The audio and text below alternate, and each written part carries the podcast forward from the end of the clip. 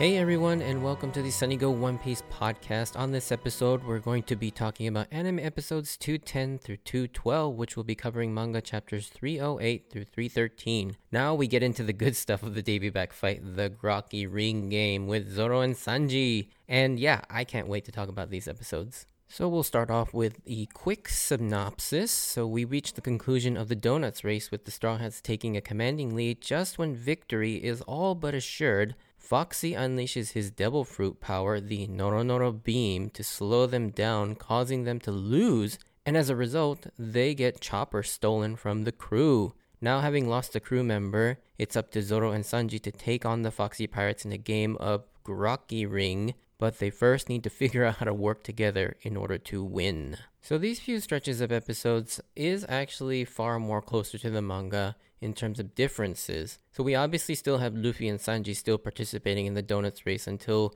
going into the coral reef part. As mentioned in the last podcast, they were actually never part of this race to begin with. And so they pretty much quickly get dispatched in the beginning of this episode so that it becomes more faithful to the manga. And then the Groggy Ring game is, for the most part, very faithfully adapted. Aside from making Sanji's uh, Torajime hash and the Bouquetier shoot, which finishes off Hamburger, much more embellished with several more kicks added to it. In the manga, it's just two kicks, with the first being the Torajime Hash, eh, where he launches himself at the face of Hamburg, and then the Bouquetier shoot, where he launches him up from below. Then finally, at the end of these episodes, the big change was the obviously the one where Luffy ends up stealing Sherry back instead of Chopper, setting up the filler portions of the Davy Back fight. Because normally this is the point where Luffy gets Chopper back and it's basically even going into the very final round. And yeah, that doesn't happen here, obviously. All right, so let's get into my thoughts on these episodes. So the donut race continues as Nami uses her navigation skills to get past the coral reefs with the help of another blast from Usopp's impact dial. The last stretch of this race is actually pretty funny with Foxy and Hamburg trying to trick them in various ways, and I for some reason find it really funny how each time they for a split second act like they're genuinely about to believe the trick, but then immediately get angry at mid sentence at like how would anyone fall for these obvious tricks? But it's just it's so funny how they sort of do the comedic timing of these uh, jokes. I even laugh at the part where uh, Porche falls for their own captain's fake finish line because they look they actually look genuinely confused as to like why they haven't won the race. it's so funny how how confused they are. However, at the very end of the race, just as the Straw Hats are about to win, Foxy reveals his Devil Fruit powers and slows them down to allow Porche and her crew to win. This is the point where you begin to feel so annoyed and frustrated with this competition as it's completely unfair and cheap how the Foxy Pirates are competing in this game. Even if it's a game based on like pirate culture and there's this element of underhanded play, they take it to an absurd frustrating degree and it only gets worse from here. And I don't know about you, but I still get heated and angry over just everyone in the Foxy Pirates and how they sort of respond and how they cheat. And to Oda's credit, man, he does an amazing job at making you feel just absolute anger and frustration over the, these Davy Back fights in a good way, though. Not like I'm angry and annoyed because it's unpleasant, but it's just the fact that the story has drawn me in so much that, yeah, I do feel really annoyed and angry for the Straw Hats. Foxy then explains his devil fruit as the Noronoro no Mi or the slow soul fruit. Now, Noronoro being the Japanese colloquial term for someone who's slow or slow moving. Like when referring to someone who's moving or doing something really slowly, they're being noronoro or noronoro shiteiru. And yeah, it's an interesting devil fruit, I must say. And it seems like it would be super powerful too. I, you know, physically, Foxy doesn't seem to be very strong, but that devil fruit would be very useful if not for one very crucial weakness, which we'll find out much later on towards the end of the Davy Back fight. Also, this is not really irrelevant or important, but kind of a stickler to detail. Foxy states that his Noronoro beam takes and makes things slow for 30 seconds. And when he demonstrates this, I actually counted the seconds on the cannonball that he does it when he first shows it to the Straw Hats. And it actually only lasts about 21 seconds before it hits him. Again, not that that matters, but it's a weird continuity or time stretching error. But as a result of losing the first game, the Foxy Pirates choose Chopper and steal him away from them. This moment is actually kind of sad and hard to watch as Chopper is panicking and screaming and crying to Luffy that he doesn't want to go with them, and it's really heart wrenching to watch. It's sometimes easy to forget that because he's not human, that Chopper is still a kid. He's only 15 years old at this point in the story, and it's gotta be scary to be venturing out into the Grand Line, but then to be sent to a creepy ass crew when you don't even want to be there has gotta be the worst feeling in the world, and you really do feel for Chopper here. However, though, we get an amazingly epic moment from Zoro and Chopper as Chopper is panicking and he doesn't want to be part of another crew. Out of nowhere, Zoro yells sternly and lectures him about being a man and living with the consequences of his decisions, especially the one to set out to sea. And Chopper rather unexpectedly sucks it up, literally, and takes it with a brave face. And this is such an awesome moment as a nice mini payoff to the sort of the big brother relationship that's has so slowly been developing over the last you know several arcs between the two of them ever since Chopper joined the crew. It seems like Zoro is being insensitive here, like Nami mentions, but Zoro is right here on a lot of points. I mean, first off, the idea of taking responsibility and living with the consequences of your choices is an important lesson to internalize even in real life. Too many times we want to place blame on someone else when things don't go our way, but really we need to be honest with ourselves and take responsibility. From there, we can figure out what needs to be done next. The next thing that Zoro teaches Chopper here is that by complaining about the outcome, that he's disrespecting his nakama for the effort that Nami, Usopp, and Robin showed during the race. They tried their hardest, and unfortunately they came up short. But that's not their fault. And by complaining like this, basically kind of disrespects their effort. And kind of along that line, lastly, Zoro teaches Chopper patience and trust when he mentions that Chopper should await the results of the entire game, and implying that he should show a little more trust in his Nakama to win the next games to win him back. This is especially impactful considering that Zoro is the one in the next game and directly able to get Chopper back, and obviously he himself is confident that he can do it. And yeah, it's a really powerful scene, and in any case, you know, I really love this moment not just because of all the important life lessons that it kind of teaches you and how to the attitude you should have towards life, but also this is a really great moment for both Zoro and Chopper in terms of their characters. And speaking of the next event, this is probably my favorite of the three. There's just something about the idea of seeing Sanji and Zoro working together. It's just something that would excite anyone, and this is the first time where they're kind of forced to do so. And the next event is the Groggy Ring game. It begins with Chopper being stolen, so it's now a two on three, with the Straw Hats only having Sanji and Zoro, and now they're a man down. This situation is a little bit more apparent in the manga because they again, as I mentioned in the last podcast, they had to decide who would be participating in which event, and they only get to participate once. And so originally, they had chosen the second event to be Sanji, Zoro, and Chopper. And so by having Chopper stolen, they no longer can have someone sub in for him. And so now it becomes a two on three as opposed to a three versus three. And so, yeah, there's this kind of strategy with the Davy Back fight that's kind of lost in the anime version because it's never really discussed as to like who would participate in which event. And yeah, I feel like the manga just does explain this a lot better and it's just more explicitly explained in the manga. But yes, Sanji and Zoro, as usual, can't get along or work together, and the exchange and silliness surrounding which one of them has to be the ball man is already funny in and of itself, with Zoro just casually assigning Sanji as the ball man and Sanji protesting. I think my favorite insults between Zoro and Sanji are the side remarks Zoro often makes in the foreground of the camera, but I love how Zoro tries to unconvincingly placate Sanji by telling him how good he looks as the ball man and Sanji immediately seeing through that BS. But I also love the Prince joke playing on Sanji's preference to be called Prince and Zoro following up at him with the Prince of Moron Kingdom.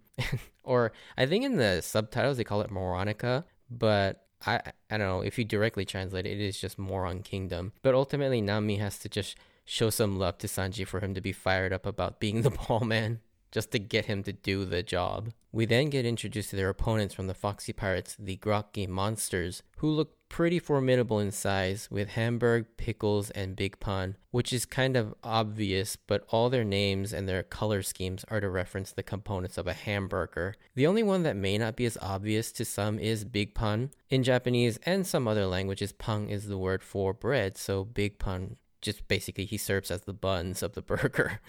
And this becomes pretty clear when they prep for their final attack, the Monster Burger, at towards the end of the game. Another interesting is Big Pun is also interesting as he's a hybrid of both a giant and a fishman, which is something we've never seen yet in the series.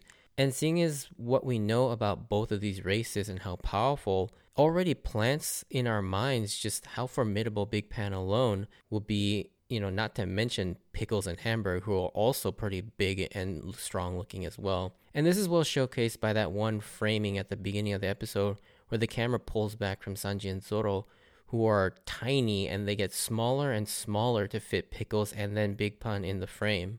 Pretty good bit of directing and visual storytelling right there. I just have to call out the random coin flip gag joke here. It's so stupid, but it gets a laugh out of me every time, mostly due to Sanji's voice actor Hiroaki Hirata and the way he delivers his line when Hamburg chooses tails and the ref asks what the Straw Hats choose, and Sanji's like, There's obviously only heads left.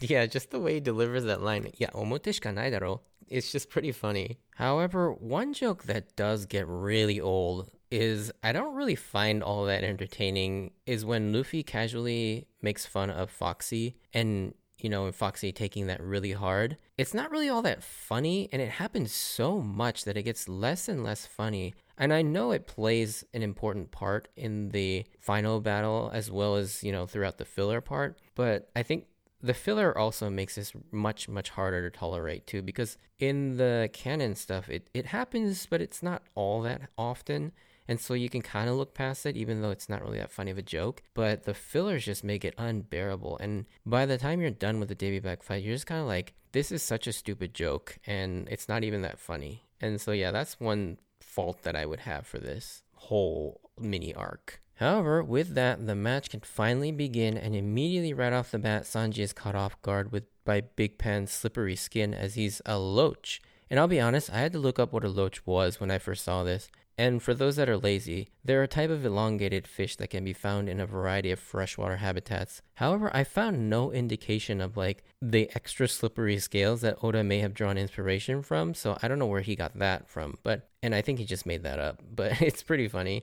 But yeah, I had no idea what the hell a loach was before I saw this episode. But this gets Sanji in some trouble as he's tossed around and almost scored on, but he and Zoro managed to prevent this. I think one thing to note is it's clear, and we also knew this, but these guys are still no match for Zoro and Sanji in terms of strength, as they knock Pickles and Hamburg out temporarily, like out of the game, really, and they're knocked unconscious. So clearly, strength wise, Zoro and Sanji are much, much stronger than these two, and I don't think that was ever in doubt because Zoro and Sanji are beasts, you know, they're the monster trio. Another really random and hilarious gag that I find really funny when watching this episode is that argument that Zoro and Sanji have right after this. It's not so much what they yell at each other, but it's how they yell it. How they alternate between calmly talking and then full on crazy yelling at each other. It's it's great that they let um, Hirata and Nakai go off the rails here as they just it this this argument only happens in the anime and just the way the way they do it it's like really quiet and soft and it's like ah and it's just like what? It's just so funny to, to like listen to. However as of now with pickles and hamburg down for the time being usopp pleads with the pair to get it together and go after the ball man while it's just him on the field However, they can't get near him as Big Pan has started to stomp and chase them, and they can't fight back because he's cheating with these giant blades as you know as cleat spikes on his shoes. Although one continuity error, again for the sake of a joke, is that on the initial stomp you can clearly see the underside of Big Pan's shoes, and there are no spikes.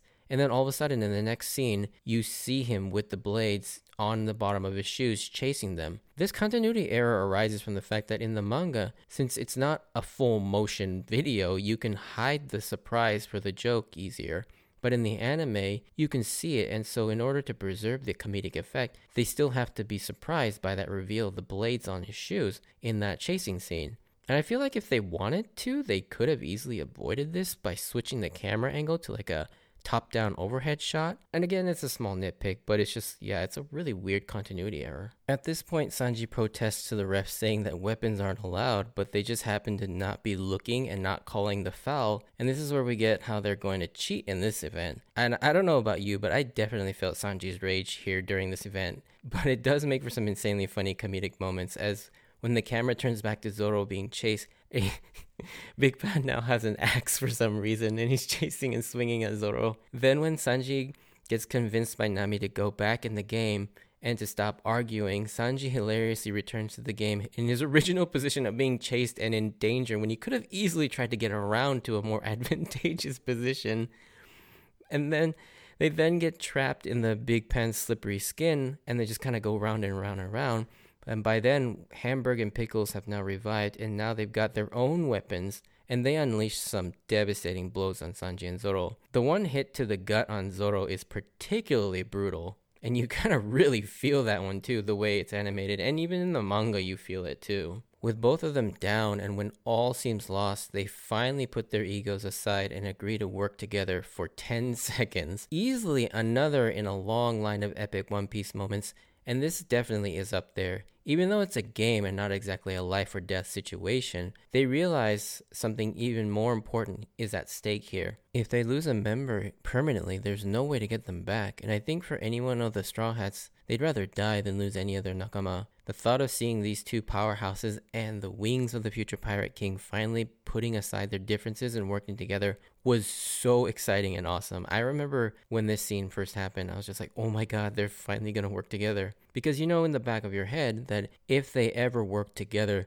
they would be damn near unstoppable. I mean, they're already hella freakishly strong just by themselves, but if they ever work together, whew, and that is precisely what happens as they get their shit together and finally begin working together. And they turn their weapons and strategies against the groggy monsters. In addition, they deal with that freaking annoying and cheating ref as well, with a bit of help from Nami and her manipulating and thievery skills. They turn it around almost instantly with an amazing showing of their strength as Sanji unleashes a new awesome flipping launching kick thing called the Torajime Hash and obviously I'm not as good as pronouncing French words. But he uses that move and finishes Hamburg off, and then with the Bouquetier shoot, launches him up. And this is the move you see Sanji doing in the new opening Kokoro no Chizu, even though it's a bit more extravagant here, as I mentioned in the differences section. Zoro, on the other hand, we get to see something really cool that we've never seen before. We see him perform one of his signature moves without any swords, and up till now, it never even occurred to me that he could do that. But we see him use Mutoryu or no sword style with Tatsumaki to blast Pickles into Big Pan, while we see Sanji and the return of one of my favorite moves, the anti-manner kick course, to keep Big Pan standing upright for the big combo move finisher. We then see Zoro dashing at Sanji and lands on his leg as Sanji kicks Zoro at Big Pan's head with the Armedorero power shoot. Again, apologies for that pronunciation. I just basically use the Japanese pronunciation instead of the French one. Also, fun fact I mentioned this in the episode where I talked about the We Are One um, 100th celebration shorts, but if you want to see an updated and more dynamic depiction of this particular moment reanimated, you can watch the first episode of that as the episode's themes are built around this dynamic between Zoro and Sanji, you know, putting their differences aside and working together, and you get to see this moment again. And yeah, I have to admit, it looks way cooler. But with that, they get the victory, and now Luffy gets to choose a member of the Foxy Pirates. However, shockingly, instead of retrieving Chopper, Luffy chooses to retrieve Tonjit's horse, Sherry. And as mentioned in the differences section, this is a huge departure from the manga. As in the manga, Luffy did use this opportunity to get Chopper back, but in the anime, they actually use this as a way to increase the length of the Davy back fight with the fillers. And so the big change was obviously that Foxy captured Sherry and was holding her hostage, instead of shooting her. And then now, in order to extend the Davy back fight, he leaves it up to another game to get Chopper back. Yeah, I never liked this. Obviously, I don't like filler, but this choice, even from the context of the filler story, never makes any sense to me. Even even if Luffy wanted to save Sherry, he would need to win both games anyways, and if he's confident enough, why would he risk losing Chopper, one of his cherished nakama, when he could for sure get Chopper back now? And on the off chance he did lose the third game, at least he'd have only lost one nakama instead of two. And so yeah, I just it just never made any sense to me. However, that being said, all that stuff leading up to Luffy's choice is really funny as random Foxy members who'd never get picked to start with wonder if they're going to get stolen and also among the crowd of the random Foxy Pirates, you can also see as the camera pans across them, there is a Panda Man sighting at around 14 minutes and 20 seconds in the Crunchyroll stream. But before Luffy can actually make his decision, Nami makes a smart suggestion that the last game will probably involve Foxy himself, and that if they steal him, instead they will probably win. But then the Foxy pirates all start shaming Nami for that underhanded and play and start chanting that it's cheap to employ a peanuts strategy. Couple things here. Even though Nami gets embarrassed and ashamed here, I feel like this play is just as justified as, you know,